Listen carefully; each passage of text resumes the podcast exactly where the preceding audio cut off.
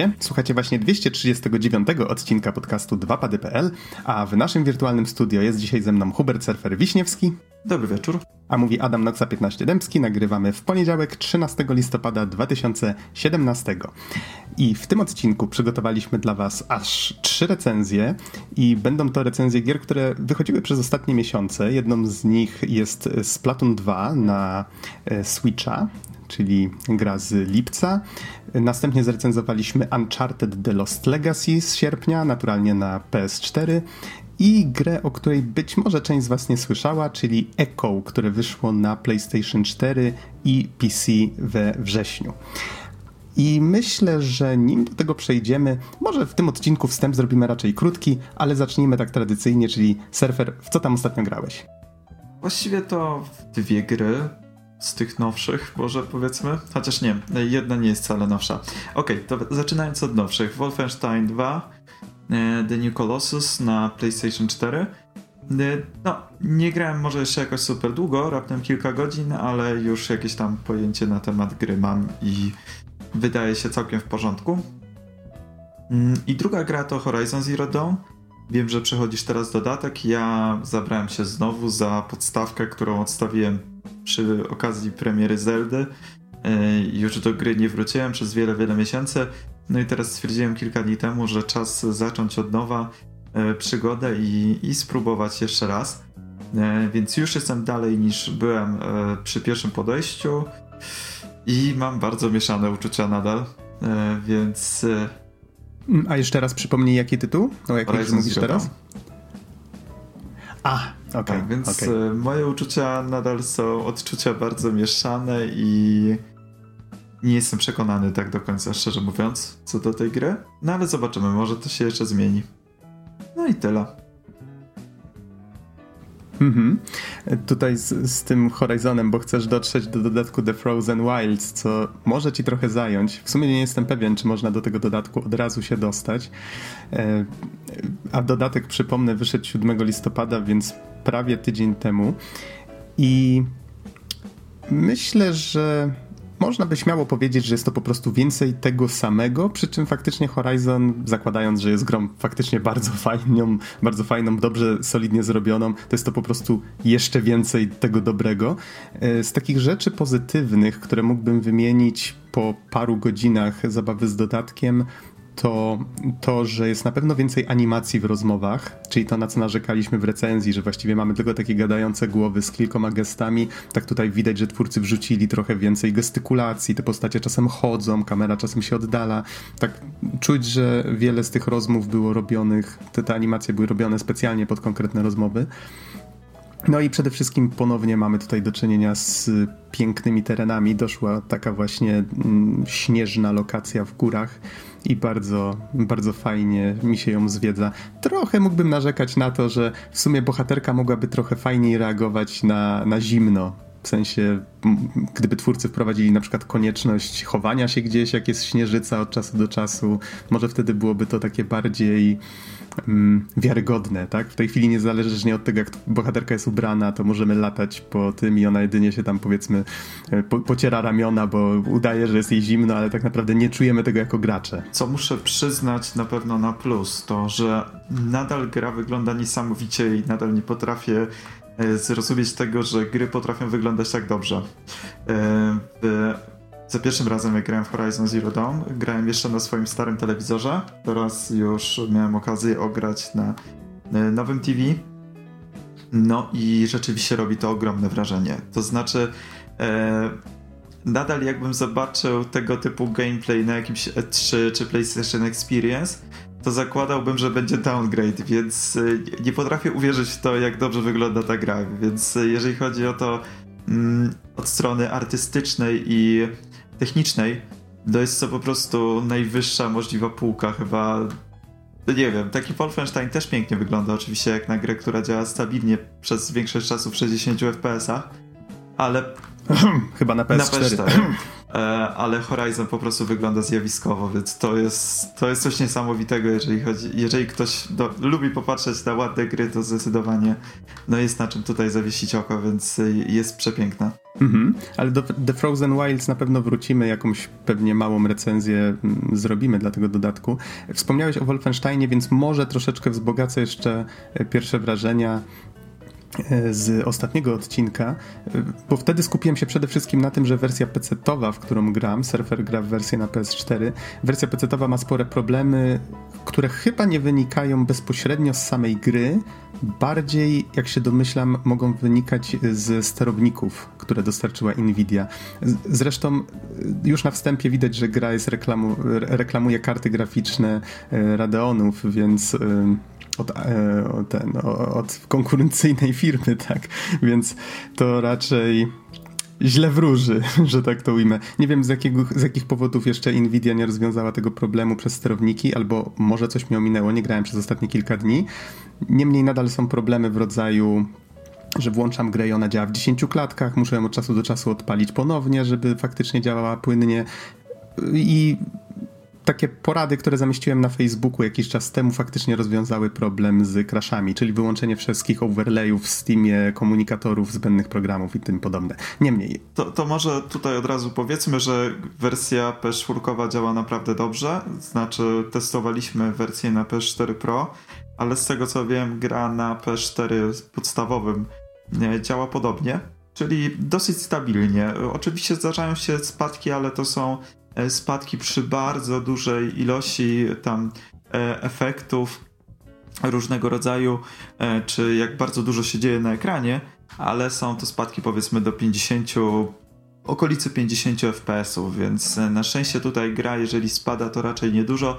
E, do tego do całe, e, całe takie doświadczenie płynące z gry jest właśnie, że jest ona bardzo płynna, więc i tutaj ten um, frame pacing jest odpowiedni, tych spadków jest naprawdę niedużo, są nieodczuwalne. Raczej tutaj to dynamiczne skalowanie rozdzielczości działa naprawdę dobrze, mm, więc nie ma problemów technicznych, jeżeli chodzi o wersję konsolową. Mhm. No i przy okazji, pomijając już jakby kwestie techniczne, gra wygląda też na PS4, a przynajmniej na Pro, na którym graliśmy bardzo ładnie. Ale to już może właśnie pomijmy na moment te kwestie techniczne, o nich już żeśmy wspominali wcześniej. Powiedz, Surfer, jak ci się sama gra podoba? Tak po kilku godzinach z nią spędzonych. To jest strzelanka, więc w moim przypadku to zawsze jest y, ciężka rzecz y, i z jednej strony męczę się na tym średnim poziomie trudności, bo tam chyba są dwa średnie i jestem na tym wyższym y, średnim, a z drugiej strony to nie zejdę niżej, bo mi na to moje ego nie pozwala, więc Znam to miejscami, tak, więc miejscami tam frustracja się dosyć mocna wkrada. E, generalnie gra jest bardzo fajna. To jest, e, bottom line jest taki, że to jest nadal to samo, więcej tego samego, tylko bardziej dopracowane. Mam wrażenie, że gameplay jest trochę bardziej płynny, e, taki fajniejszy. Oczywiście wizualnie jest no dużo, dużo łatwiej, ładniej tutaj. Znowu, no jest to jedna na pewno z najładniejszych gier na konsolę. Do tego fabularnie jak na razie jest oczywiście absurdalnie jak zawsze, ale bardzo przyjemnie. Bardzo mi się podoba ta e, taki e, hub, ta nasza taka e, strefa, do której wracamy czasami po misjach i możemy sobie po niej chodzić, rozmawiać z różnymi NPC-ami i odsłuchiwać ich rozmów. To, co zresztą mi polecałeś sam, jak pokazywałeś grę, żeby co jakiś czas się zatrzymywać koło różnych postaci, bo po kilku sekundach one mogą zacząć jakieś dialogi między sobą i one są naprawdę fajne. E, więc e, to jest coś, coś bardzo fajnego i coś, co mi się bardzo podoba, że ten nacisk na fabułę chyba jest nawet mocniejszy niż w przypadku pierwszej części. Wrażenia są dobre, naprawdę dobre. No niestety jest to strzelanka, więc nie jest to mój, gatunek tak do końca, ale jak na razie nie żałuję, no i y, na pewno y, na dniach wrócę, żeby przysiąść mocniej i dokończyć w najbliższym czasie i zrecenzować. No na razie wróciłem jeszcze na chwilę do tego Horizon, więc tak trochę, y, trochę żongluję tymi dwoma grami. Mhm.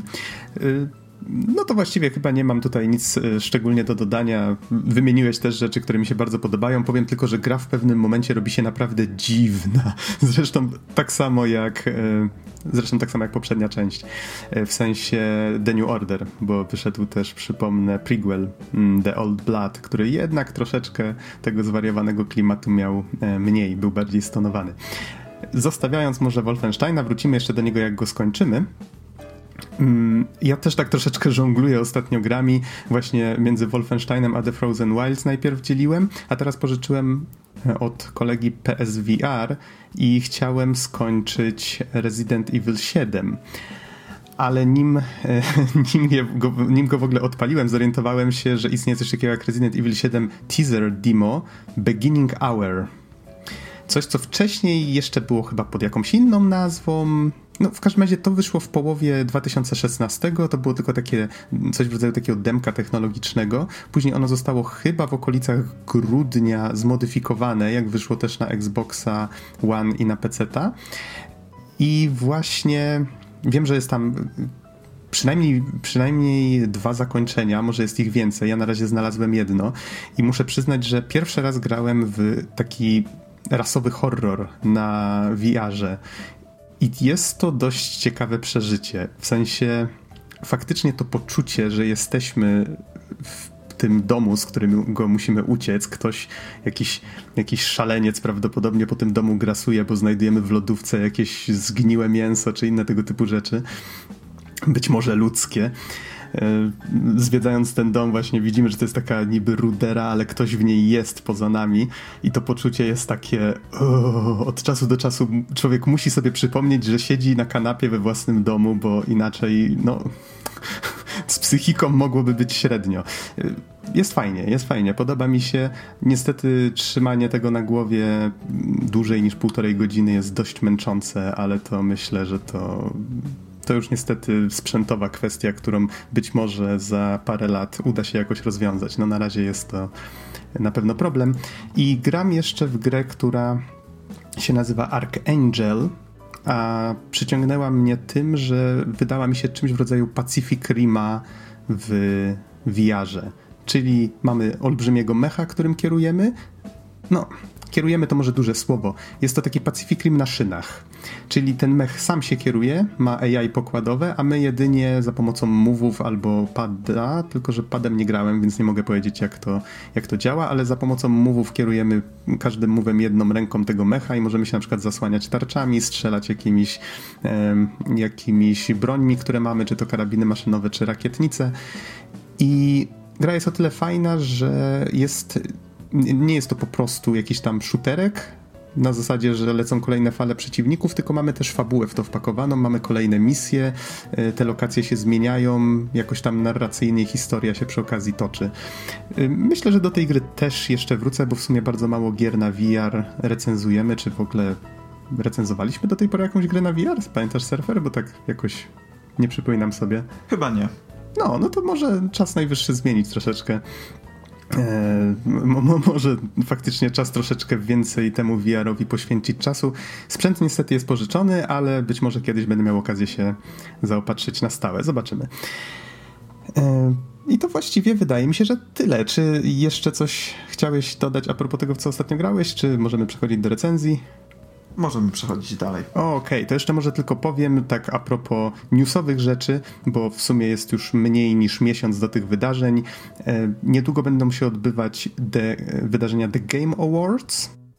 Jeff Keighley ponownie będzie hostował swoje wydarzenie, rozdanie nagród growych i będzie też PlayStation Experience 2017. I oba te wydarzenia odbywają się raczej blisko siebie. The Game Awards to będzie 7 grudnia, a PlayStation Experience 9-10.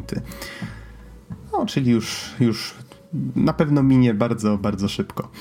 E, w takim bądź razie, nie przedłużając już bardziej, zapraszamy Was na trzy recenzje i przypomnę, będą to recenzje Splatoon 2, Uncharted The Lost Legacy i Echo.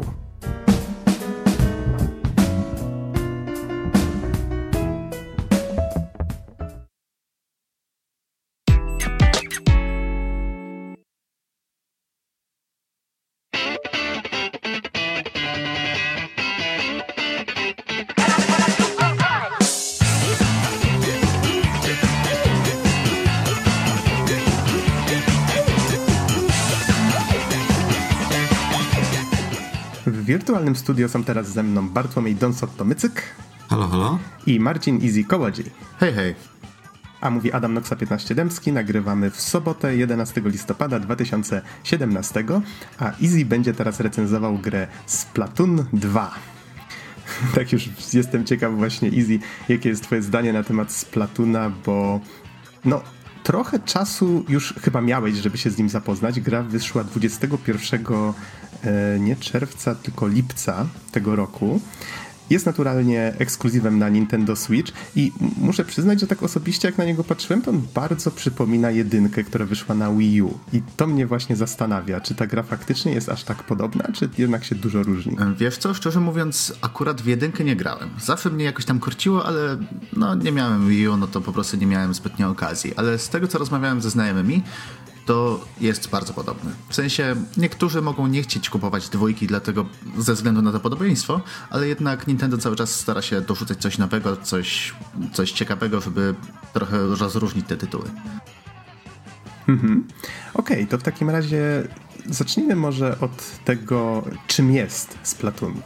Yy, Splatoon to jest odpowiedź Nintendo na, na takie rozterki graczy. Prawda? Są, są gracze, jest wśród casuali tak zwanych, nie? Dużo jest takich głosów pod tytułem ja nie lubię gier online, ja nie lubię gier kompetytywnych, ja nie umiem grać w strzelanki. A Nintendo mówi, o, słuchajcie, no to mamy dla was specja- specjalnie grę. Gracze się cieszą, uuu. A Nintendo mówi, to jest online kompetytywny shooter, third person.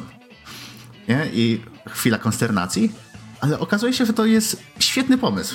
Naprawdę, dlatego, bo pewnie ludzie, którzy grali w Splatuna e, jedynkę albo w ogóle słyszeli o tej marce, to wiedzą, że to jest taki bardzo kolorowy, bardzo Nintendo shooter, który polega nawet nie na strzelaniu do przeciwników. To jest tak jakby pozycja numer dwa na, na liście priorytetów, ale numer jeden to jest strzelać jak najwięcej atramentem i pokryć po prostu jak największe przestrzenie.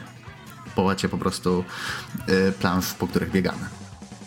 Czyli teoretycznie mamy tutaj jakieś pistolety, które przypominają trochę pistolety na wodę, czy inne, inne narzędzia do rozprowadzania tej farby, więc jest tu motyw strzelania, ale nie ma tutaj mowy o zabijaniu ani innych takich rzeczach związanych z przemocą bezpośrednio. No, powiedzmy. Znaczy, oczywiście strzela się do przeciwników, którzy eksplodują po prostu takim, rozbryzgując się atramentem po wszystkich ścianach i... Czerwonym atramentem? Yy, zależy, zależy. Aku akurat to jest losowo. nie, ale, yy, ale tak naprawdę Splatoon to głównie multiplayer i właśnie jest takie trochę przesunięcie priorytetów względem typowych mainstreamowych gier, nie? Więc Nintendo znowu czyni swoją magię pod tytułem wszyscy robią kompetytywne shootery, w których trzeba bardzo dużo uważać, bardzo dużo strzelać do przeciwników, ogarniać w ogóle taktyki i tak dalej. A Nintendo mówi, a wiecie co, my to zrobimy po swojemu. I to naprawdę działa. Mhm. A jeszcze przypomnij może, jeżeli ktoś nie orientuje się, jak wyglądała jedynka, e, jakimi postaciami właściwie kierujemy, bo to też jest bezpośrednio związane i z tym atramentem, i mamy umiejętności, które są z tym związane, i to rozbryzgiwanie się farbą też trochę tutaj działa. Ogólnie to jest, y, to jest bardzo fajny motyw, bo Splatoon jest grą osadzoną w klimacie post-apo, wbrew pozorom, w którym y, Squid Kids walczą ze złymi oktarianami. Więc mamy kałamarnicę i ośmiornicę. Mhm. I właśnie biegamy sobie takimi e, squid kidami, które, które no, mają właśnie najróżniejsze karabiny, pistolety, wiadra i najróżniejsze inne bronie, które strzelają atramentem. I w sumie w samym Splatunie to walczą między sobą w takich zawodach, powiedzmy, sportowych. No, po, powiedzmy, że coś takiego. Oczywiście to w multiplayerze, dlatego, bo single to opowiada trochę inną historię. Z tego co wiem, bo tak jak mówię, w jedynkę nie grałem, to y, fabuła ma takie same założenia pod tytułem, że znikają idole, tudzież, tudzież idolki, takie pop idolki w, na azjatycką modłę z, z, ze świata gry. Do tego jeszcze y, ktoś kradnie Zapfisza, czyli taką wielką elektryczną rybę, która zasila Inkpolis, metropolię. I nasz, nasz bohater, nasz Squid Kid stworzony przez nas, y, wciela się w rolę członka zespołu Squidbeak z Platoon, żeby walczyć z Octolingami i odebrać Zapfisza, uratować wszystkich i uratować świat. Tak naprawdę ta fabuła jest tylko tak po to, żeby, żeby coś było. Nie? Dlatego, bo wydaje mi się, że single player to jest taki przedłużony E, przedłużony tutorial. Na zasadzie, że mamy mapy, które są specjalnie zaprojektowane, żeby je przejść po raz pierwszy z jakąś konkretną bronią, gdzie rzeczywiście nie, nie mamy nawet wyboru między różnymi no, broniami, jak przechodzimy po raz pierwszy. I pokazują nam najróżniejsze zastosowania. Więc tutaj dalej mamy tą e, filozofię Nintendo w tworzeniu gier. Na zasadzie pokazujemy jakieś narzędzie, a później z każdym kolejnym poziomem pokazujemy trochę inne jego zastosowanie. Czy można w takim razie powiedzieć, że single player jest taką formą przygotowania do multi?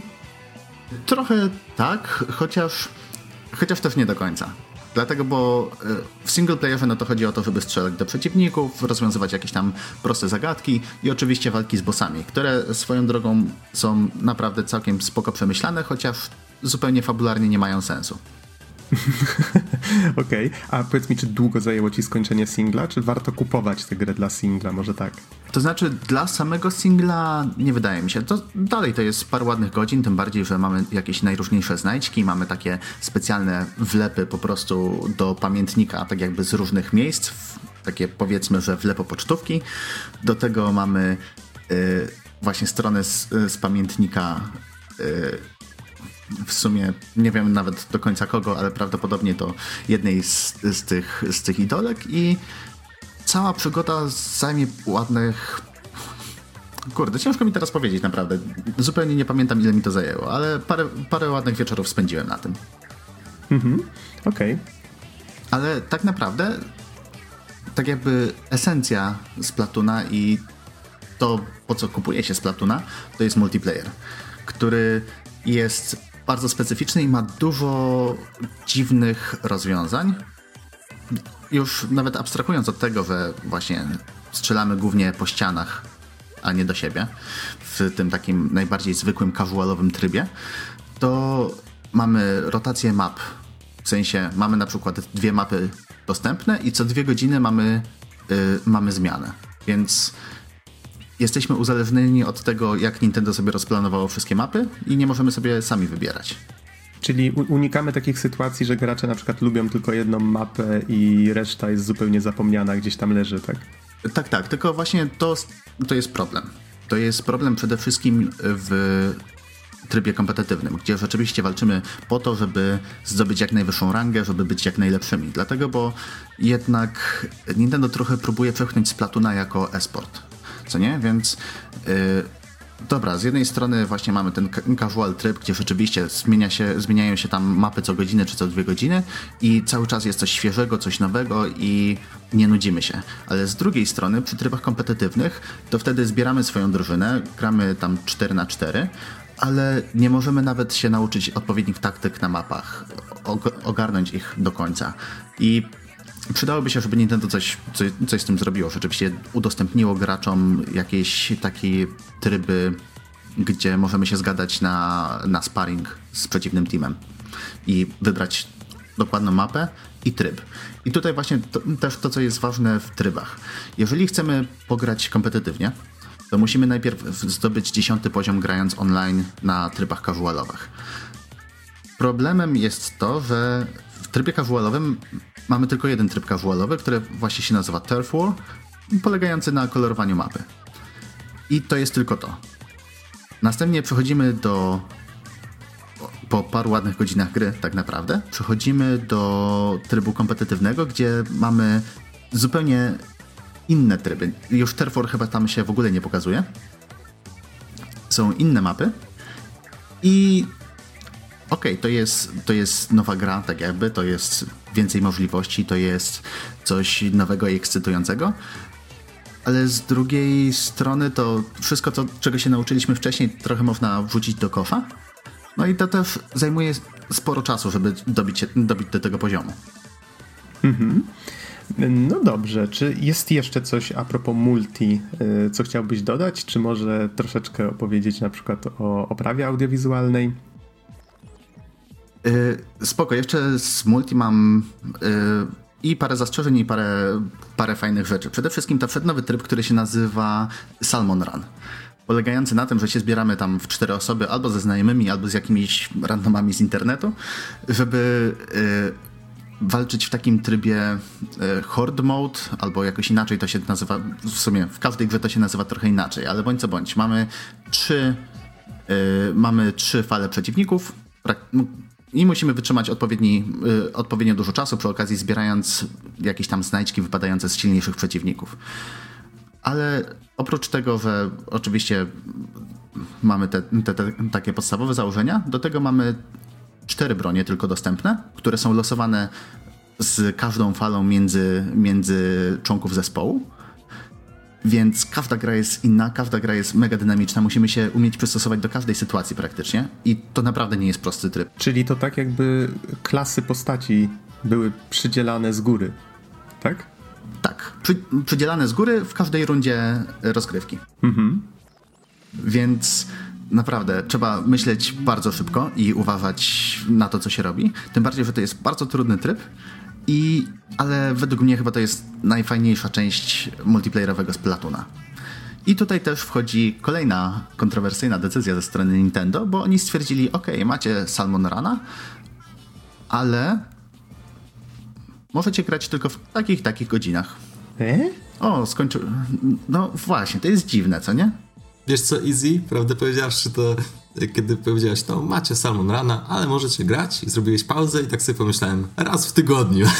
niewiele się pomyśleć, nie, niewiele się pomyślałem. Nie, no, jest trochę, jest trochę częściej, nie? Ale właśnie to jest takie na zasadzie, ok, no to słuchajcie, dzisiaj pogracie między godziną 14 a 16, a potem między 20 a 24 i będziecie mieli te dwie mapy będą losowo się wybierać. A kolejny dzień, no to zrobimy trochę inaczej. Nie, spoko. Mamy... Ma...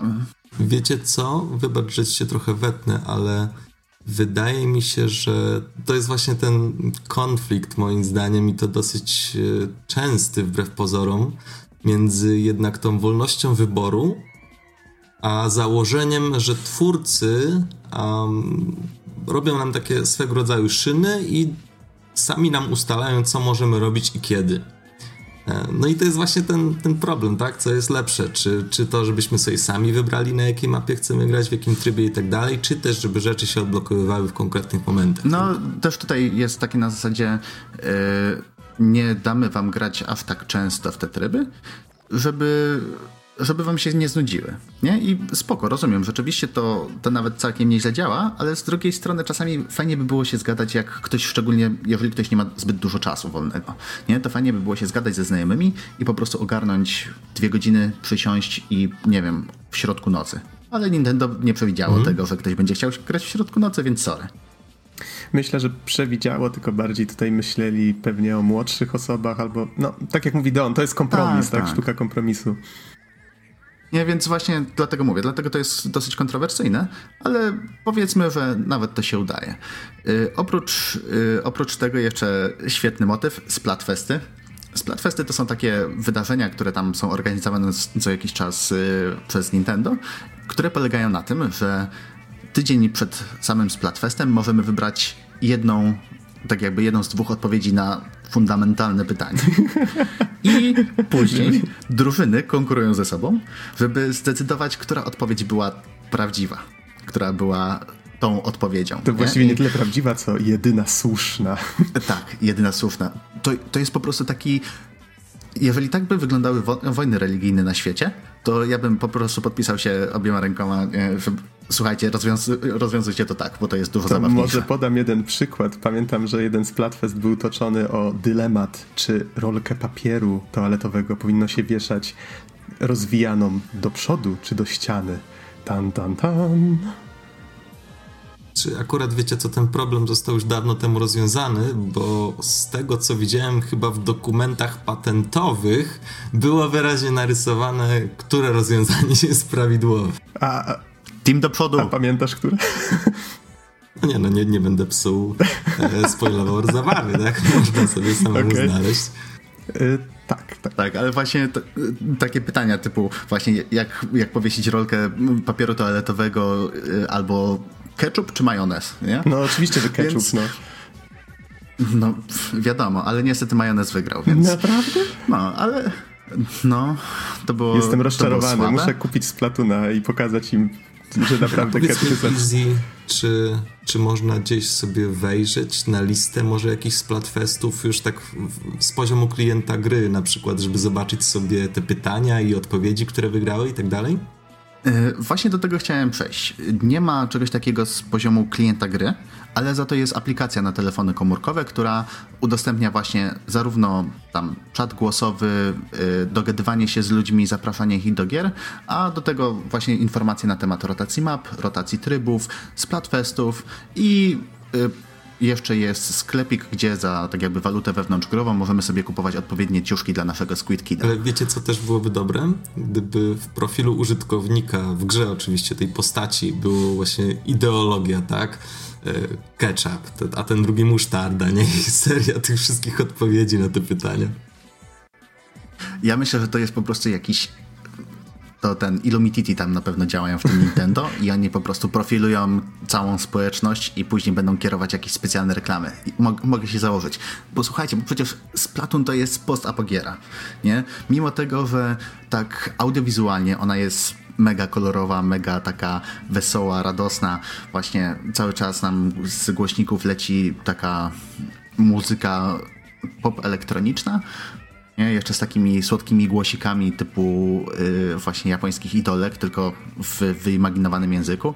Jak ktoś pamięta takie stare piosenki, nie wiem, czy to smurfne hity, czy jakieś wiewiórki, tak, coś takiego, no to tutaj też są tak zmodulowane głosy, które mają brzmieć właśnie jakby śpiewające kałamarnice. Tak, ale właśnie to, to pasuje do tego wszystkiego. Nie, niby to też jest jakieś takie strasznie dziwne połączenie. Znowu Nintendo robi znowu Nintendo robi magię Nintendo, nie? Że miesza jakieś zupełnie niepasujące do siebie elementy i okazuje się, że to jest fajne, nie? Tym bardziej, że właśnie tak jak wspominałem w, w tam fabule jedynki, to tam było o tych idolkach, o Marii Kali. Nintendo dzwoni. To, to, E, to... zaraz wracam. Wybaczcie. Chyba Easy wybrał złą odpowiedź w jednej z tych pytań. Być, tak, też być mogło.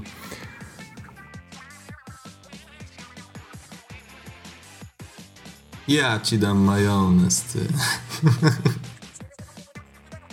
E, Noksiu, za, zanotuj e, ten e, czas Niczego nie nagrania do tniemy, wszystko będzie. Dobrze, to ja tylko odbiorę pizzę. Mia, miała być o 15.30, tak napisałem w zamówieniu.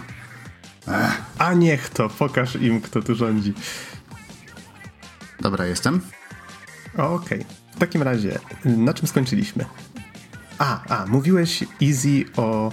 E, z, zaczynałeś właśnie o, o tej otoczce, o oprawie, o tym całym, e, o tej takiej popowych klimatach i właśnie miałem cię pytać o to, bo to jest bezpośrednio myślę z tym związane, czyli coś, co było już w jedynce, to całe Squidopolis, czy jak to tam nazwałeś, ten... Inkpolis. Inkpolis, o przepraszam. Y, Czyli ten hub, w którym się gracze mogą, z tego co pamiętam, spotykać, mogą kupować jakieś przedmioty, tak, ruszać stamtąd na misję. To, to może opowiedz między innymi też o tym troszkę. Tak, to, to jest właśnie taki multiplayerowy hub, gdzie y, tak jakby sami gracze nie biegają. W sensie jedynym graczem, który się porusza normalnie to jest to jesteś ty, to jest, to jest właśnie ten gracz przy konsoli. Dlatego, bo reszta Squid Kidów, które, które sobie tam no, stoją na tym takim, hmm, jakby to powiedzieć, to wygląda jak środek takiej dzielnicy handlowej, nie? W sensie neony wszędzie, jakieś graffiti i tak dalej, i tak dalej. I po prostu oni sobie tam stoją, można do nich podejść, coś tam zobaczyć, y, ich wiadomość spersonalizowaną, y, gdzie możemy sobie po prostu rysować po ekranie paluchem, albo ewentualnie, tak jak niektórzy gracze, y, digitalizować po prostu niektóre obrazy i jakimiś mega sztuczkami je wprowadzać przez kompa. Dalej nie wiem, jak oni to zrobili. A czy to wygląda podobnie jak y, chyba kiedyś była ta aplikacja Nintendo do dzielenia się obrazkami, czy Miiverse nawet miał E, taką tak, opcję? tak. Dokładnie. To, e, dlatego, bo to jest takie rozwinięcie praktycznie Miiversa. No okej. Tylko właśnie to, co jest fajne w, w Splatoonie dwójce, to to, że te wszystkie rysunki, one tam są, jeżeli są odpowiednio odpowiednio dużo razy polajkowane, to wtedy one mogą się pojawiać na ścianach jako, jako graffiti. I to się świetnie komponuje właśnie z tym takim miejskim klimatem. Podoba mi się to, co zanotowałeś, że to są graffiti, luzaki na lewo i prawo. Tak, no bo właśnie Nintendo nie wiedziało ten, to znaczy Nintendo tak patrzyło, co jest popularne i takie, o, takie luzaki, yo, yo, yo, graffiti i tak dalej. I świetnie to właśnie po, połączyli w taką w całość, która ma sens i jest po prostu mega atrakcyjna wizualnie, nie? A tak właśnie jeszcze co do samych atramentów, nie? To wyglądają fenomenalnie. W jedynce to były takie no, oczywiście te plamy atramentów, no to było widać, że to jest takie, takie, takie mega kolorowe, mega, mega jasne, kontrastowało świetnie po prostu z szarym otoczeniem. Tutaj przeszli samych siebie, bo nie dość, że ulepszyli same algorytmy, które y, odpowiadają za tak jakby wyliczanie, jak ten atrament powinien się przyklejać do ścian, to jeszcze na przykład y, widać, że tam w środku są tak jakby taki brokat albo coś, nie? Więc po prostu wizualnie to wygląda przepięknie. Mhm. Zas zastanawiam się, o czym jeszcze chciałem powiedzieć, nie? Bo tak przeglądam sobie notatki i właśnie cudowna fizyka i wygląd atramentu, nie? To, to, to jak najbardziej. Wiesz co, to, to mogę jeszcze dodać od siebie troszeczkę, że Nintendo projektując Splatuna, y, wiem, że jakby pomysł przyszedł y, z tego, co czytałem od młodszych, młodszego pokolenia twórców y, wewnątrz Nintendo, więc trochę to czuć. Czuć, że oni się inspirowali właśnie tą kulturą młodzieżową, że cały ten, znowu zapomniałem, Squidopolis? Inkpolis. Inkpolis, fajnie. Inkpolis. Że on jest inspirowany chyba Shibuyą, dzielnicą Tokio. Tak, no. Więc tak, tak czuć troszkę właśnie te, te ich inspiracje. Nie, w ogóle to jest fajne, że Splatoon to była chyba pierwsza, no, pierwsze nowe IP od Nintendo od iluś tam, iluś tam albo iluś nastu lat, nie? I że udało im się to przepchnąć, wydać i rzeczywiście gracze to podłapali, nie? To jest super sprawa. Mhm. Okej, okay, to słuchaj, powiedziałeś o multiplayerze, powiedziałeś o oprawie audiowizualnej. Zastanawia mnie jeszcze, czy ta społeczność graczy na przykład, czy to faktycznie działa, czy tych graczy jest dużo, nie ma problemów ze znalezieniem kogoś do gry albo do zabawy właśnie w tym e, Inkpolis, tak? E, tak, tak. Ach, nareszcie. E, wiesz co, w sumie to w samym Inkpolis raczej nie łapałem ludzi tak, żeby ten, tak, żeby grać z nimi, w sensie, nie wiem, nie wiem, zawsze grałem, grałem solo, wchodziłem po prostu w kolejkę i z jakimiś tam randomami sobie cisnąłem.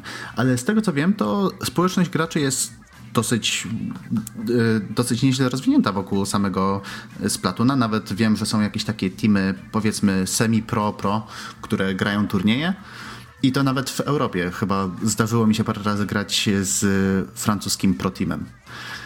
Nie? I rzeczywiście rzeczywiście to działa. Nie? Tym bardziej, że Nintendo próbuje promować Splatuna jako, jako esport i y, widać, że wkładają dużo pracy w, w balans i więc są patche dosyć regularnie, do tego wychodzą nowe bronie. Tych broni też jest masa, nie? Właśnie mamy shotguny, mamy jakieś takie nie wiem, y, granatniki, mamy wiaderka, mamy parasolki, które mogą strzelać, mamy snajperki. Jest wszystko. Nie? I cały czas dochodzą, dochodzą nowe. Więc. Z tego co mówisz, to wszystko zapowiada, że w tych wojnach jeszcze rozleje się wiele atramentu.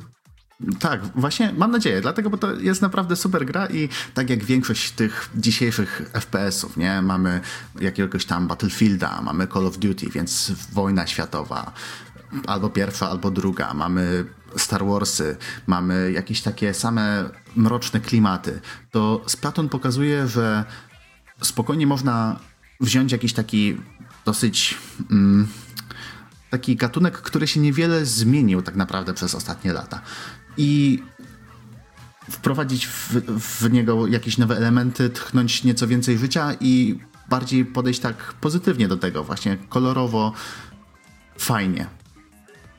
Mhm to tak na, na sam koniec mogę powiedzieć, że jeżeli graliście w jedynkę i wam się podobało, to kupujcie. Jeżeli nie graliście w ogóle, to tak czy siak warto, warto spróbować najpierw, czy w ogóle wam siądzie taki tryb rozgrywki i zastanowić się, czy będziecie grali po necie, dlatego, bo to też, tak jak mówię, tutaj jest mocny nacisk na multi, chociaż single też był bardzo przyjemny.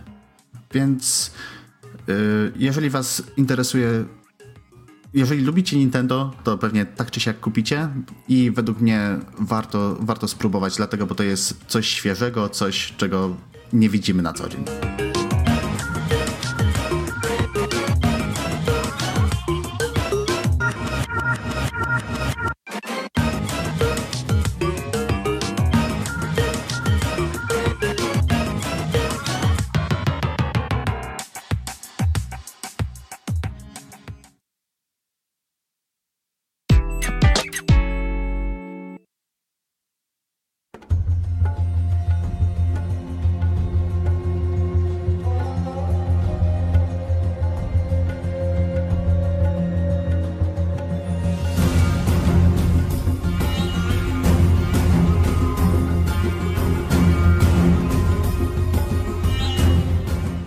Wirtualnym studio są teraz ze mną Bartłomiej Donsot-Tomycyk Halo, halo?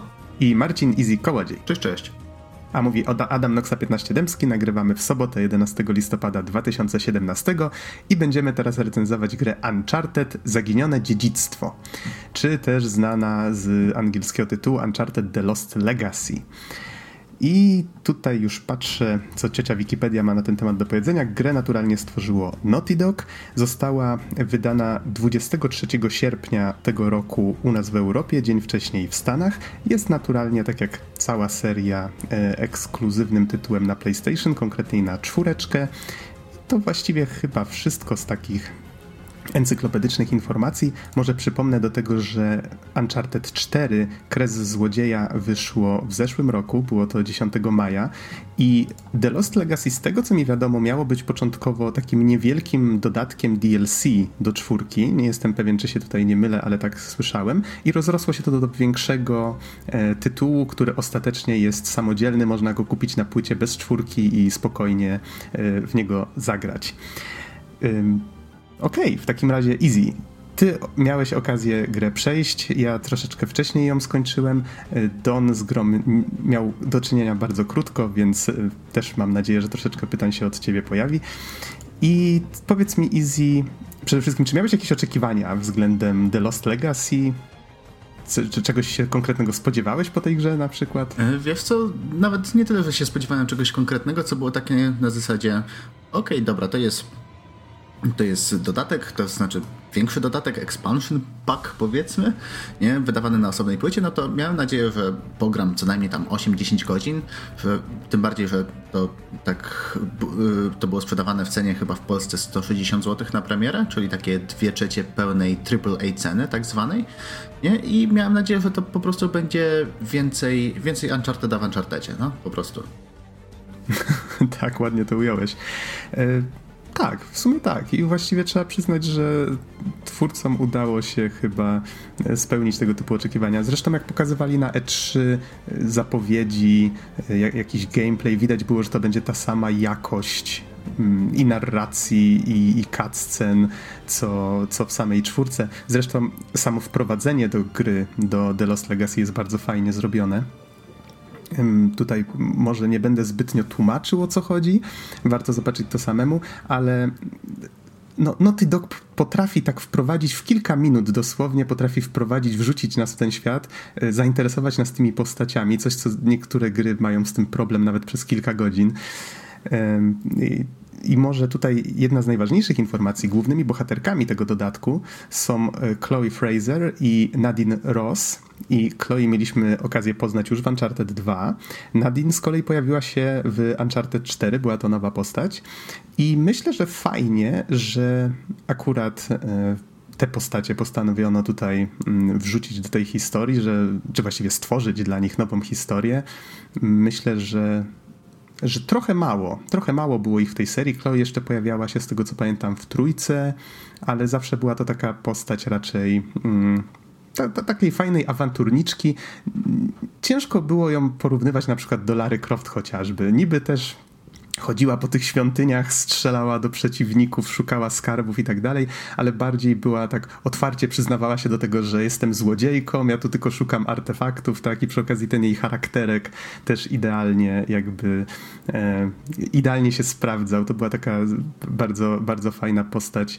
Myślę, że nawet ciekawsza czasami od e, Nathana Drake'a, czyli głównego bohatera e, serii. Tak, właśnie fajnie, że wzięli dwie takie postacie, które właśnie mają takie bardzo zadziorne charaktery i tak jakby skupiają się na tej relacji między nimi. Dlatego, bo one tam współpracują razem, żeby, bo chcą zdobyć legendarny kieł Ganeshi i właśnie cała fabuła jest może nie jest zbyt najwyższych lotów, szczerze powiedziawszy, ale za to sama ta dynamika relacji między Chloe a Nadine to jest to, to jest ten element, dla którego warto przesiąść po prostu do tej gry. Ja mogę od siebie dodać, fragmenty gameplayu, które obserwowałem, choćby u surfera, e, no tam dochodziło do sytuacji, że obie panie jechały jeepem, musiały dojechać w jakieś miejsce, coś zrobić, no i oczywiście po drodze rozmawiały na różne sposoby. E, wyrażając swoje poglądy na ten czy inny temat, a także e, z tego co pamiętam, tam był taki jeden fajny fragment, w którym właśnie jedna z bohaterek tłumaczyła drugiej, jak nie powinno się walczyć, a jak z kolei ta ta walczy, czyli tam zda zdawało się, że to było, e, że biega bez sensu, e, strzela całkowicie jakimiś długimi seriami i tak dalej, zupełnie nieprofesjonalnie. A do tego ubiera się w czerwony, w czerwień, walcząc w dżungli. tak, było coś takiego. Tak, dialogi są bardzo fajnie napisane i ten scenariusz, ja bym powiedział więcej easy, scenariusz tej gry jest banalny. Nie ma w nim kompletnie nic z tego, co się nie pojawiało już wcześniej w historiach o poszukiwaniu, awanturniczych historiach o poszukiwaniu skarbów. Czyli mamy tego głównego złego, w tym przypadku jest to Asav, który jest przywódcą e, powstańców lokalnych. On też jest zainteresowany tym kłem Ganeshi, on chce wykorzystać go do jakichś tam swoich celów. No i bohaterki chcą tam dotrzeć po prostu przed nim, tak? Mamy tutaj ten, ten wyścig do skarbu. Totalna sztampa, to wszystko już było, tak? ale właśnie i ten scenariusz został napisany, znaczy może nie tyle scenariusz, co e, scenarzyści rozpisali dialogi postaci, właśnie tą dynamikę relacji między nimi w taki sposób, że nawet ten banalny scenariusz jest w stanie nas przyciągnąć i zainteresować. Więc to jest jak najbardziej fajne. Jeszcze nie wspomnieliśmy o samej Nadine, że ona o tyle fajnie kontrastuje z Chloe, y, że jest bardziej poważna. Ona podchodzi do wszystkiego, co robi tak bardzo profesjonalnie. No, prowadziła własną e, firmę najemniczą, dowodziła ludźmi, więc jakby widać to tutaj. Chloe zupełnie nie pasuje do, do tego zestawienia, więc ten duet tak idealnie się, e, idealnie się uzupełnia. Bardzo fajnie to działało. Tak, to jest właśnie taka dosyć typowa historia pod tytułem weźmy dwie postacie, które zupełnie do siebie nie pasują i po prostu przez te wszystkie przygody wspólne niech zaczną się rozumieć i zaczną po prostu ramię w ramię iść przez życie. Ładnie żeś to ujął. Ale tak, tak, to mniej więcej do tego się sprowadza. E, okej, okay, to o czym tu jeszcze powinniśmy wspomnieć? O fabule może już, poza tym, że oczywiście no, zdarzają się w niej jakieś niespodzianki, ale nie będziemy o nich zbyt dużo mówić. E, naturalnie jest też dużo humoru, jakichś tam żartów słownych, więc to, to akurat jest standard, jeżeli chodzi o serię, chociaż nie brakuje też troszeczkę dramy. E, mi zabrakło jednego elementu. Aha. Zabrakło mi żartu pod tytułem podchodzą do studni i ktoś mówi well, well, well. Czy ten żart się pojawił już gdzieś w serii? E, w każdej części? Tak? E, tak, w każdej części, e, w, chyba tam w pierwszej Victor Sullivan mówi, w drugiej Drake, w trzeciej chyba znowu Drake i w czwartej y, brat Drake'a. O, o, okej. Okay. To hmm, albo zapomniałem, albo nie, nie wydało mi się to takie istotne. Jest jeden żart, który powraca. A wiesz co, wydaje mi się, że te żarty możliwe, że one są, tylko trzeba być na przykład w odpowiednim miejscu, żeby je wywołać. Bo to, to jest właśnie to, co Don Mówił, że postaci na przykład jadą tym, tym jeepem przez teren. E, powraca tutaj zresztą coś, co w czwórce się już pojawiło, czyli mamy jedną lokację w grze, która jest takim troszeczkę większym, otwartym terenem i możemy ją sobie zwiedzać swobodnie. Fajnie wprowadzono to, że tam są jakieś na przykład nieobowiązkowe miejsca do odwiedzenia, jakiś taki dodatkowy skarb do znalezienia. Tam faktycznie spędziłem troszeczkę czasu, było to dość przyjemne. Mamy jakieś placówki właśnie ludzi Asawa, którzy nas atakują, jak tylko nas zobaczą. Ale większość gry rozgrywa się raczej e, liniowo. I w momencie, jak się jeździ tym jeepem po tym terenie, to tutaj znowu powraca to, co było w czwórce, czyli jeżeli postacie, powiedzmy, rozmawiają o czymś, my wysiądziemy z tego jeepa i nagle Chloe mówi, bo kierujemy postacią Chloe, to też jest ważna rzecz, o której nie powiedzieliśmy, Nadine za nami podąża i Chloe wtedy mówi, okej, okay, okej, okay, zatrzymaj się na tej myśli, zaraz wracam. Robimy coś, wracamy do Jeepa, okej, okay, to na czym skończyliśmy. taki fajny patent, który już żeśmy w czwórce, pamiętam, bardzo chwalili, bo to nie zawsze się w grach pojawia, a, a też daje takiej ciekawej dynamiki i przy okazji nie mamy wrażenia, że tracimy jakąś informację. A jednak w Mafii 3 również się pojawił, to od razu tak? zaznaczę. O, o, no proszę. Okej. Mm, Dobrze, to wspomnieliśmy już o tej otwartej przestrzeni. To też jest, myślę, bardzo istotne, że wrócono do tego pomysłu. E, tak, tylko właśnie tutaj mieliśmy dużo więcej swobody, dlatego, bo tam w czwórce niby mieliśmy otwartą przestrzeń, ale głównie mieliśmy jechać w jakieś jedno konkretne miejsce, co nie? I po prostu różne ścieżki tam prowadziły. Tutaj to mamy bardziej właśnie taką sandboxową strukturę, gdzie możemy sobie, w, mamy parę jakichś tam obiektywów, że tak powiem. Mamy parę miejsc, które musimy zwiedzić i po prostu możemy sobie wybrać kolejne zwiedzania dowolnie. I tutaj też y, część graczy narzeka na to, że to jest fragment, który jest taki nierówny y, jeżeli chodzi o tempo samej narracji, prawda? Dlatego, bo początek jest mega taki dynamiczny, co nie, prawda, jest tam przedstawienie, przedstawienie postaci bardziej i później nagle trafiamy trafiamy do dżungli i i mamy dojeżdżenie, mamy jakieś walki, które też niestety Uncharted według mnie ma problem z umiejscowieniem walk i z dobraniem odpowiedniego poziomu trudności do nich. Y, I przez to tak jakby część graczy się po prostu nudzi w tym momencie. A później jak już przebrniemy przez, przez ten fragment, to rzeczywiście znowu, znowu tak jakby z górki leci fabuła i się dzieje cały czas coś się dzieje. No ale to niestety jakby wynika mm, z różnicy między liniową, liniowym prowadzeniem narracji a otwartym światem, prawda? Nie powiedziałbym, że źle to zrobiono, mnie się to raczej podobało, ale rozumiem, że nie wszystkim musiało się to e, podobać. Myślę, że i tak całkiem nieźle to Naughty Dog wyszło. E, okej, okay, to może przejdźmy w takim razie do oprawy audiowizualnej. Tutaj właściwie i mechaniki, ale tutaj właściwie za dużo nie ma do powiedzenia. Jeżeli ktoś grał w Uncharted 4, no to tutaj chyba można po prostu powiedzieć, że jest równie dobrze pod względem graficznym. Nadal cutscenki wyglądają świetnie, wszystkie są grane e, przez aktorów e, z motion capture, z mimiką twarzy i ze wszystkim, więc to po prostu działa. Aktorzy faktycznie e, wlewają życie w te postacie. Graficznie tereny wyglądają bardzo ładnie, e, więc tutaj akurat nie ma żadnych niespodzianek, po prostu jest na tym poziomie, do którego przywykliśmy. Chyba taka rzecz, która mi się tylko mm, rzuciła w oczy, to to, że to faktycznie sprawia wrażenie takiego dodatku, takiej doczepki, bo tak jak w Uncharted 4 co chwila podróżowaliśmy po świecie, byliśmy wrzucani raz w jedno miejsce, raz w drugie, co chwila się zmieniało e, otoczenie, tak tutaj jesteśmy raczej trzymani w tych klimatach dżungli, e, w tych indyjskich właśnie, czy to zabudowach na początku, czy, czy właśnie tych otwartych terenach leśnych e, później. I jakieś świątynie się oczywiście pojawiają, ale nie ma jakby takich większych odstępstw od tej reguły. To Czyli jakby to zróżnicowanie jest trochę mniejsze, trzeba się na to przygotować. Tak. To, to nie jest to samo co w Uncharted 4. Po prostu widać, że niższy nakład, w sensie mniej pieniędzy mieli po prostu na urozmaicenie całej tej rozgrywki, ale dalej to, to bardzo dobrze współgra ze sobą, więc przy czym może, żeby nie było, level art, wykonanie leveli, ich projekt i tak dalej, to wszystko jest na najwyższym poziomie i nadal te lokacje wyglądają super i to nie jest tak, że są poskładane z jakichś elementów, które już znamy. Co to, to nie. E, chociaż pojawiają się w mechanice czasami elementy, które już znamy z poprzednich części. Czyli jakby nie ma tu nic rewolucyjnego, nie spodziewajcie się jakichś super nowych pomysłów, ale jeżeli lubicie tę serię, to myślę, że, że raczej tak nie będziecie e, rozczarowani. O ile podejdziecie do tego właśnie jak do takiego e, dodatku. Tak, właśnie tak jak mówiłem na samym początku. Jeżeli lubicie Uncharted'a i chcecie pograć więcej Uncharted'a i mieć taki przekrój tak jakby przez wszystkie części, dlatego, bo tak mi się wydaje, że to był taki trochę zabieg właśnie ze strony twórców pod tytułem, że weźmy, wplećmy w całość tego dodatku tak jakby fragmenty, y, które y, bardziej czy mniej luźno nawiązują właśnie do konkretnych części, tak żeby po prostu wszystkie te wspomnienia po prostu wywołać, yy, wywołać u graczy.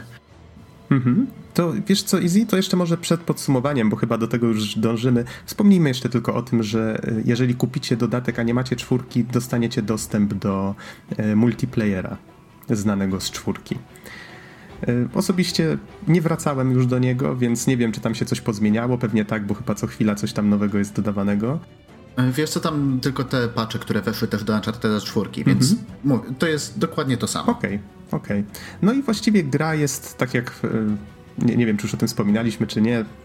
Wspominałeś chyba coś easy o przygodzie na 8-10 godzin, że takie były twoje oczekiwania, no i tak właściwie do tego się to sprowadza. Też chyba spędziłem z grą około 8-9 godzin, ale nie skupiając się raczej na tym, żeby znaleźć wszystkie znajdźki czy inne tego typu rzeczy, więc pewnie da się z niej też wycisnąć troszkę więcej, przejścią na wyższym poziomie trudności itp. itd. Y, więc easy. Chcesz czynić honory z podsumowaniem? To znowu się powtórzę. Jeżeli lubicie Uncharted'a i chcecie po prostu pograć sobie w, w pograć w Uncharted'a, który tak naprawdę podsumowuje bardzo ładnie, ładnie całą serię, przynajmniej jeżeli chodzi o taką mechanikę i taki mm, tak jakby feel właśnie tej, tej całej przygody, yy, całej takiej w sumie jednej z najlepszych serii gier przygodowych, to naprawdę nie zastanawiajcie się i kupujcie, tym bardziej, że Teraz jest już chwila po premierze, plus do tego na samą premierę to było dosyć tanie, więc wsysnąć można po prostu z miejsca.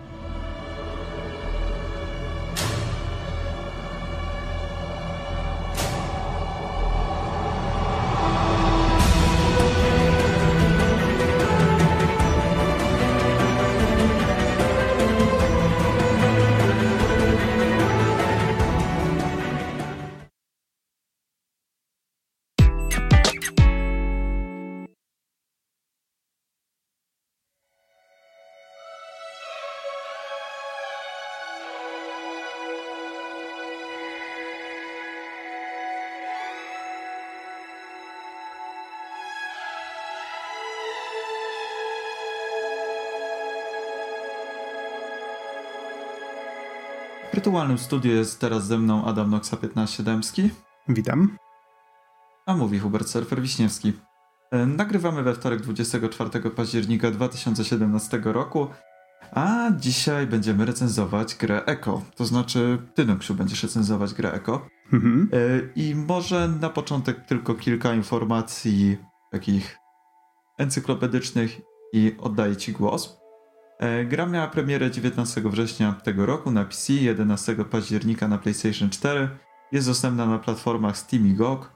E, jest stworzona przy użyciu silnika Unreal Engine 4 i za grę odpowiada studio Ultra Ultra z Danii, mieszczące się w Kopenhadze.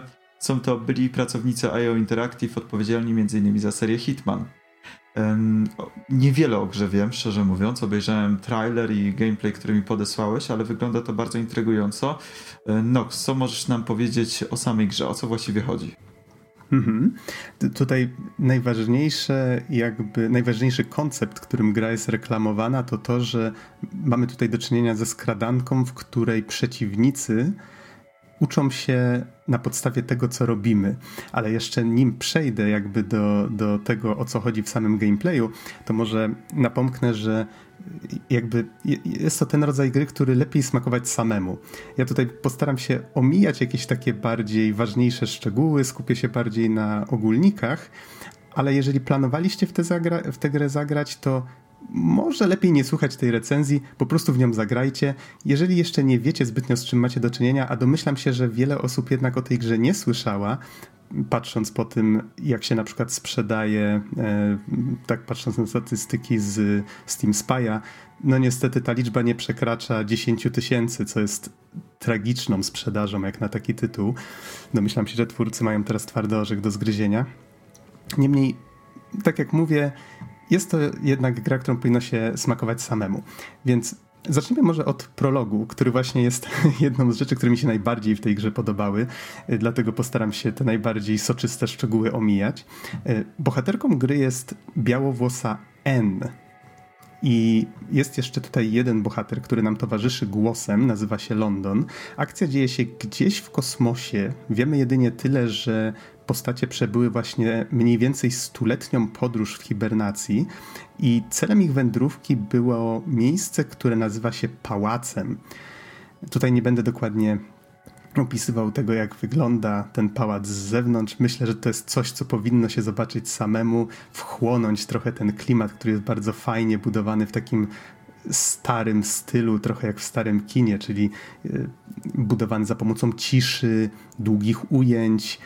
Mm, trochę kojarzyło mi się to wszystko z Odyseją kosmiczną. Mamy taki świat science fiction, który ma w sobie tę niezwykłość, ten majestat, Mm, jaką miał monolit chociażby właśnie w tym filmie. Czyli niby science fiction, ale bohaterowie mają do czynienia tutaj z taką technologią, która właściwie wymyka się pojmowaniu.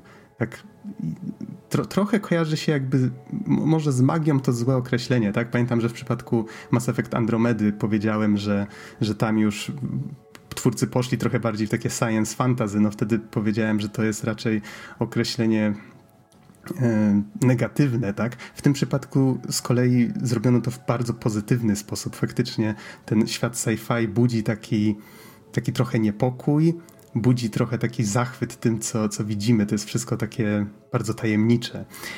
I właśnie sam pałac wygląda dość znajomo, mianowicie kojarzy się właśnie z taką architekturą pałacową. Nie powiem dokładnie teraz jaką, ale są to takie bogato zdobione wnętrza i, i meble, i ściany. Wszystko wydaje się takie właściwie znajome. My znamy tę architekturę, tak?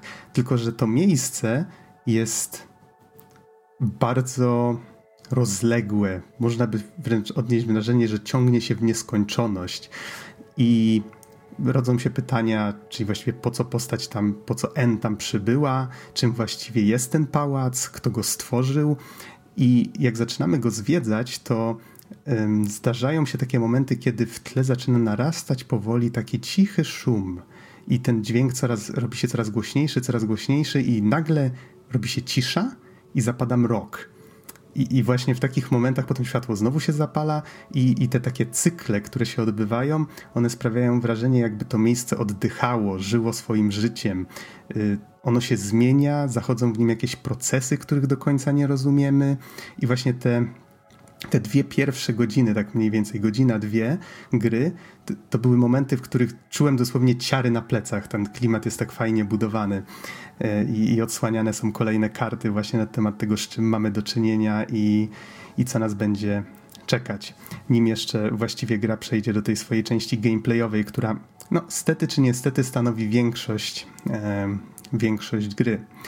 I właśnie to, co napędzało mnie przez całą, tak już jakby kończąc wątek fabularny, to, co napędzało mnie przez cały czas grając w tę grę, to właśnie chęć odkrycia tego, co znajduje się w centrum czy na dnie tego pałacu.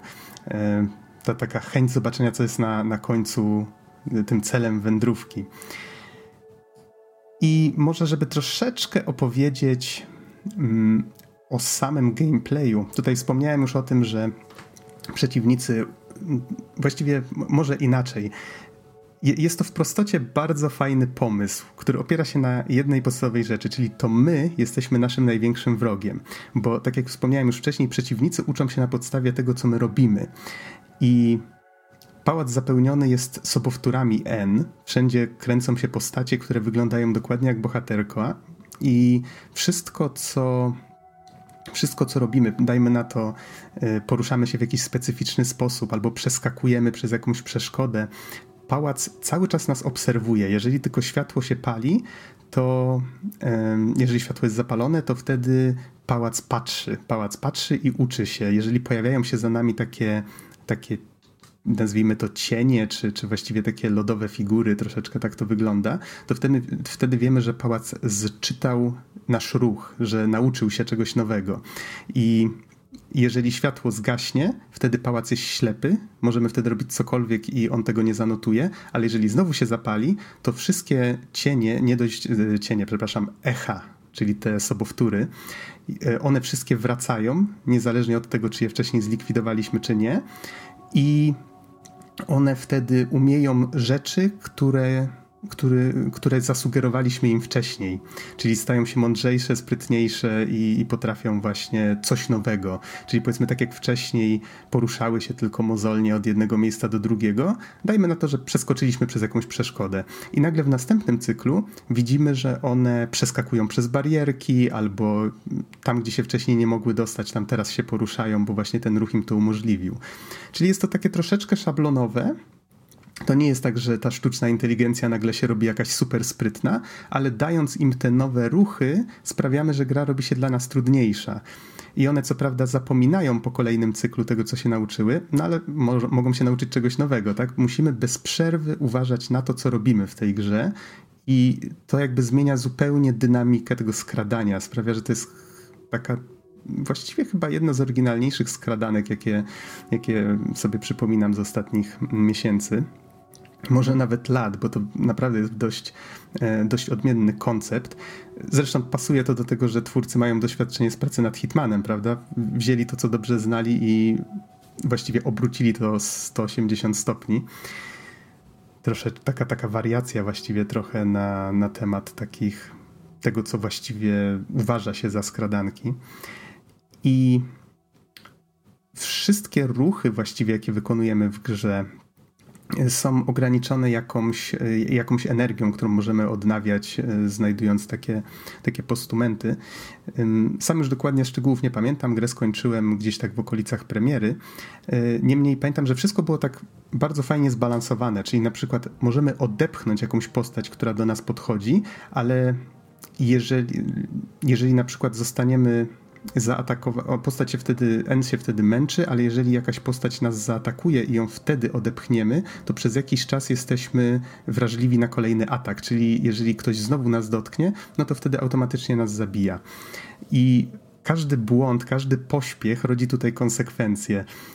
Taki przykład, myślę, bardzo fajny jest wtedy, jak damy się zauważyć, ta postać zaczyna za nami, ten sobowtór zaczyna za nami biec, znaczy biec, przepraszam, właśnie to, to, jest, to jest klucz. Zaczyna się za nami poruszać. I okej, okay, my po prostu idąc sobie w przeciwnym kierunku odchodzimy od niego, ale zaraz się pojawia następny, gdzieś tam zauważy nas następny, zaczynamy panikować i zaczynamy biec. I wtedy popełniamy największy błąd, bo w następnym cyklu przeciwnicy nagle zaczynają, zamiast chodzić, zaczynają biegać od punktu do punktu, a jak zaczniemy do nich strzelać, no to już sami możecie się domyślić, co się zaraz będzie działo.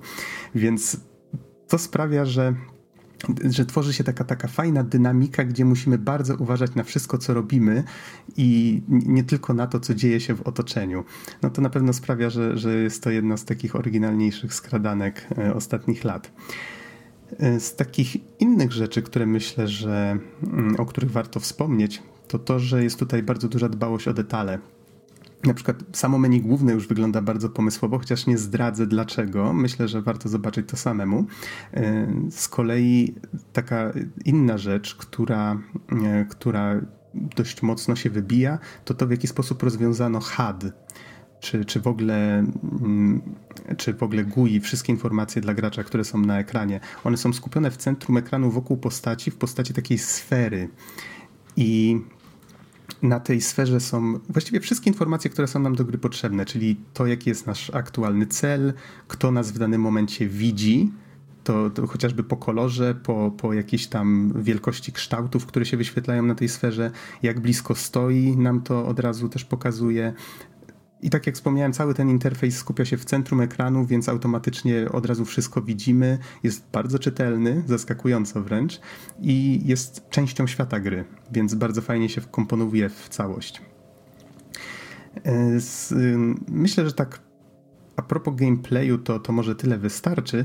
Z kolei jeszcze warto wspomnieć o tym, że w grze już mówiłem o tym, że są dwie postacie i dialogi do nich zostały nagrane we współpracy z Rose Leslie, y, która grała między innymi w serialu Gra o Tron jako Ygritte. Mam nadzieję, że dobrze czytam to, to imię. Dobrze. Okej. Okay. Serial widziałem, tylko, tylko właśnie już szczerze mówiąc pozapominałem troszkę, troszkę szczegółów. Myślę, że, że fani serialu kojarzą tę postać. Z kolei post, osoba, która nagrywa, aktor, który nagrywa kwestię Londona, to Nick Bolton, który nagrywał głosy m.in. do Mass Effecta, Dragon Age'a, również do Hellblade'a, którego niedawno z Izim recenzowaliśmy i on również grał w grze o Tron, tylko jakoś dużo mniej znaną postać, taką bardziej drugoplanową, to chyba była postać e, Annonciera na, na arenie, ale już szczegółów nie pamiętam.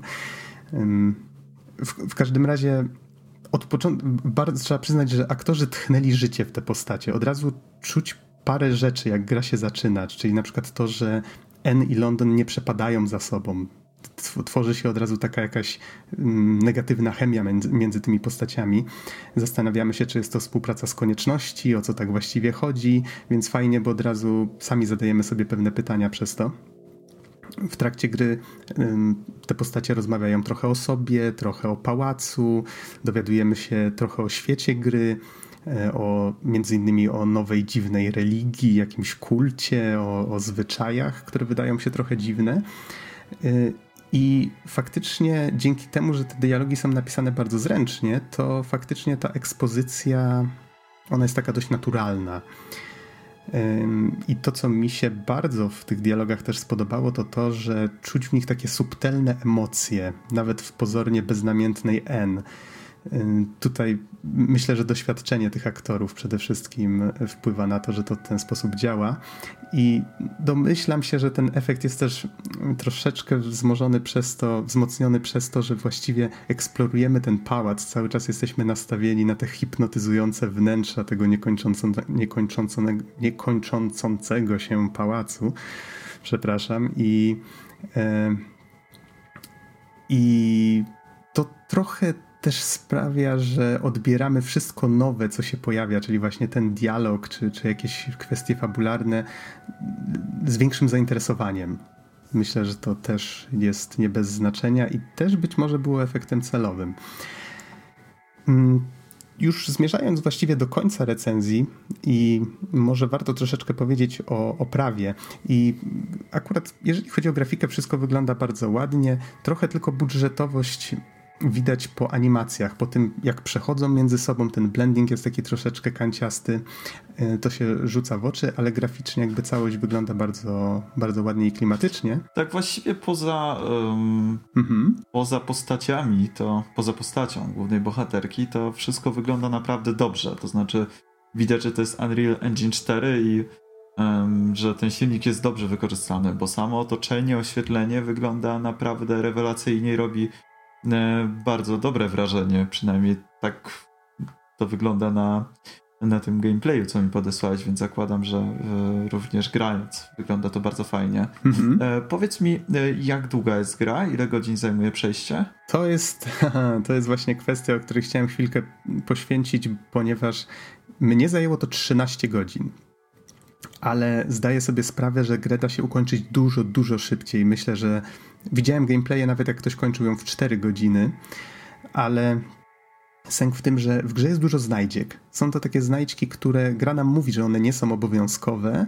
One potrafią, w zależności od ich rodzaju, albo nam odblokować pod koniec rozdziału jakąś kwestię, która jest zamazana, coś w rodzaju takiego wers, wersu ze świętych tekstów, e, albo albo są to znajdźki, które e, pozwalają nam odblokować jakieś mutatory, które później możemy, powiedzmy, zmienić sobie gameplay troszeczkę. Nie pamiętam dokładnie, co było w tych mutatorach, nie sprawdzałem tego. Chyba jeden z nich to było, że modele mają wielkie głowy, i chyba było coś tam też z działkiem laserowym. No niemniej są to takie rzeczy już bardziej zabawki dla, dla kogoś, kto faktycznie chciałby e, mieć jakąś nagrodę tak, za, za ten swój wysiłek w to wszystko włożony. Niemniej mój kolekcjoner wewnętrzny się we mnie odezwał, jak tylko zobaczyłem, że winda, która kończy rozdział, że do jej otworzenia jest potrzebne zapalenie właściwie, czy tam zebranie, dajmy na to, takich świecących punktów i jest ich kilkadziesiąt, ale w całym pomieszczeniu jest ich na przykład jeszcze dwa razy tyle, no to stwierdziłem, okej, okay, dobrze, challenge accepted. No i zacząłem je zbierać. I nie jest to, broń Boże, konieczne. W sumie im dalej szedłem w grę, tym bardziej żałowałem, że się na tym skupiam, ale no właśnie. Powiem tak. Gameplay w tej grze nie jest na tyle soczysty, na tyle skomplikowany, żeby poświęcać temu aż tyle czasu, ile ja poświęciłem.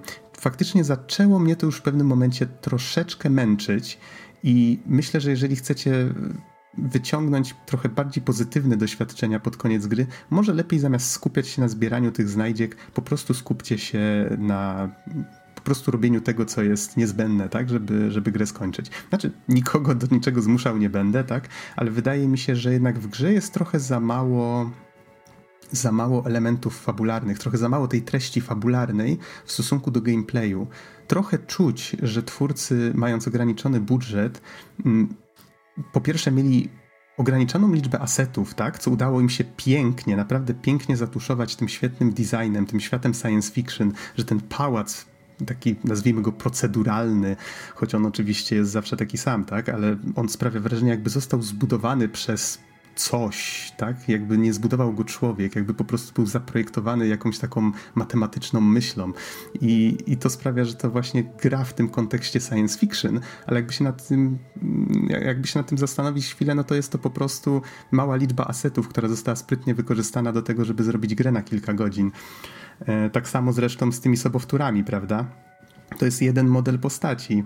Bohaterka jest jednocześnie przeciwnikami i tak dalej, a jednocześnie twórcom udało się to tak obrócić, że nie widać tego, przynajmniej na początku. No, Im dalej brniemy w to, tym bardziej się to robi rutynowe, powtarzające się, no i troszeczkę też, też zaczyna męczyć. Problemem jest też czasem to, że te, mm, te rozmiary tego pałacu, tych pomieszczeń, one czasami są dość duże. I postać w grze porusza się raczej powoli, Mm, no i to też potrafi czasami zajść za skórę. No, zdecydowanie jest to gra dla cierpliwych ludzi, tyle powiem. Coś, co wydaje mi się, ale także właśnie tutaj tak mówię o tym i mówię w takich negatywnych aspektach, to może troszeczkę jeszcze posłodzę. E, wspomnieliśmy o, o graficznej oprawie, ale tak, tak bardzo chciałbym pochwalić oprawę dźwiękową, bo wydaje mi się, że ona została zrobiona wręcz genialnie. To znaczy, niby jest tu jakiś taki delikatny ambient, ale początkowo trudno odróżnić, co jest właściwie muzyką w tej grze, a co jest jakimiś dźwiękami, które mają nam coś sygnalizować. Czyli to wszystko się tak pięknie zlewa, że wydaje się, że to, że to wszystko jest zamierzone, i z czasem, jak gramy, to zauważamy, że jakieś delikatne, subtelne dźwięki gdzieś tam w tle, jakiś dzwoneczek albo właśnie jakieś, jakieś tego typu dźwięki, które początkowo zdają się tylko częścią ścieżki dźwiękowej czy muzycznej, że one faktycznie powstają, bo coś się stało, a to nasz, nas przeciwnik zauważył, a to zaczyna narastać właśnie ten dźwięk, który sygnalizuje, że kończy się cykl i tak dalej i tym podobne. Bardzo fajnie jest to zrobione i, i myślę, że zdecydowanie zasługuje to na, na wzmiankę. Jeżeli będziecie chcieli z grą troszeczkę więcej czasu spędzić, to tak jak wspomniałem, są te mutatory, w menu można sobie wracać do lokacji, które już się odwiedziło, e, czy właściwie do rozdziałów, tak? Tam jest podana informacja, ile jakich znajdziek znaleźliśmy, więc jeżeli ktoś faktycznie chce znaleźć wszystkie, ok, to zdecydowanie mu to ułatwi. Jest też wyższy poziom trudności, którego niestety nie zdążyłem przetestować, a twórcy sami napisali właśnie w grze, że bardzo zmienia gameplay, bo on sprawia, że echa zapominają tego, czego się nauczyły po dwóch cyklach, a nie po jednym. Więc no domyślam się, że to może faktycznie sprawić, że gra jest e, dużo ciekawsza. Hmm, no i właściwie no i właściwie surfer. Czy masz jakieś pytania jeszcze, nim przejdę do podsumowania? Wiesz co, pytań nie mam, ale tak jak słucham tych e, twoich tutaj, e, tej twojej opinii, e, to przyznam szczerze, że e, troszeczkę żałuję, że ta gra jakoś nie trafiła do szerszego grona, bo powiem ci szczerze, że przed recenzją sam o niej nie słyszałem, więc e, chyba gdzieś tam ten marketing no nie był zbyt e, duży. W każdym razie brzmi to bardzo ciekawie. Ja ze swojej strony nie mam nic więcej do dodania, więc czekam na podsumowanie. Mhm. No niestety, niestety teraz mamy taki okres, okres czy właściwie można powiedzieć, że teraz cała sytuacja na rynku wygląda tak nieciekawie, że wiele gier, które wyszły chociażby w tym roku, które powstawały wiele lat, były, były tworzone przez niewielkie, niezależne zespoły, ale jednak przez długi czas i na pewno dużymi zasobami, nie sprzedały się dobrze. Czyli powiedzmy, je, często zdarza się, że te gry nie sprzedają się nawet w 10 tysiącach, czasami jak dojdą do 30 tysięcy sprzeda sprzedanych egzemplarzy na Steamie, a to jest naprawdę mało jak na takie tytuły. Taka sytuacja się powtarza coraz częściej. Po prostu gier jest teraz zdecydowanie za dużo. Coraz trudniej jest się przebić przez, e, przez te fale e, gier niezależnych, czy nawet czy nawet tytułów AAA, które powstają. No i niestety jest to w tej chwili powszechna sytuacja.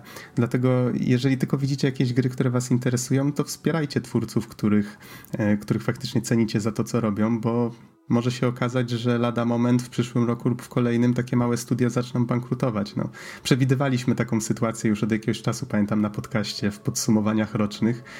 No i obawiam się, że to w końcu zaczęło nas doganiać. Ale okej, okay, żeby nie robić zbytniego off-topu, jeżeli chodzi o samo Echo, to Wymieniłem tutaj dużo wad, które faktycznie dużo osób odrzuciły od gry. Czytałem komentarze i właśnie wiele, wielu graczy twierdzi, że jeżeli w grze jest tak mało fabuły, już nie będę mówił ile jest jej konkretnie, żeby was nie zniechęcać, tak? Ludzie to liczą nawet na minuty i, i właśnie na ilość postaci i tak dalej, ale wydaje mi się to strasznie takie takie bardzo słabe podejście do, te, do tematu. To tak jakby mówić, że powiedzmy w jakiejś tam grze jest tylko siedem krótkich planż, tak? A z kolei Eko jest grą, która ma bardzo fajną atmosferę, bardzo fajny klimat i na tyle fajne, że ja byłbym gotów kupić ją jeszcze raz, tylko właśnie po to, żeby zapomnieć o tym, jaki ten początek gry był i żeby jeszcze raz go móc przeżyć.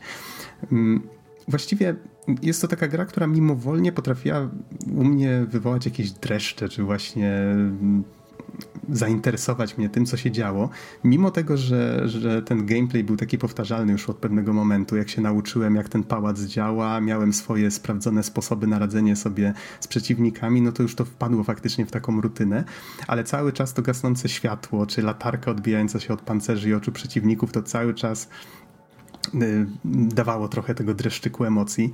No i przede wszystkim ta świadomość, że właściwie polujemy na samych siebie. Taki takie fajne, takie fajne elementy właśnie tutaj się znajdują. Mamy tutaj do czynienia z takim sci-fi, które hipnotyzuje tą kreacją świata i postaci. Nie jest bez wad, nie jest dla każdego, ale i tak bardzo, bardzo polecam.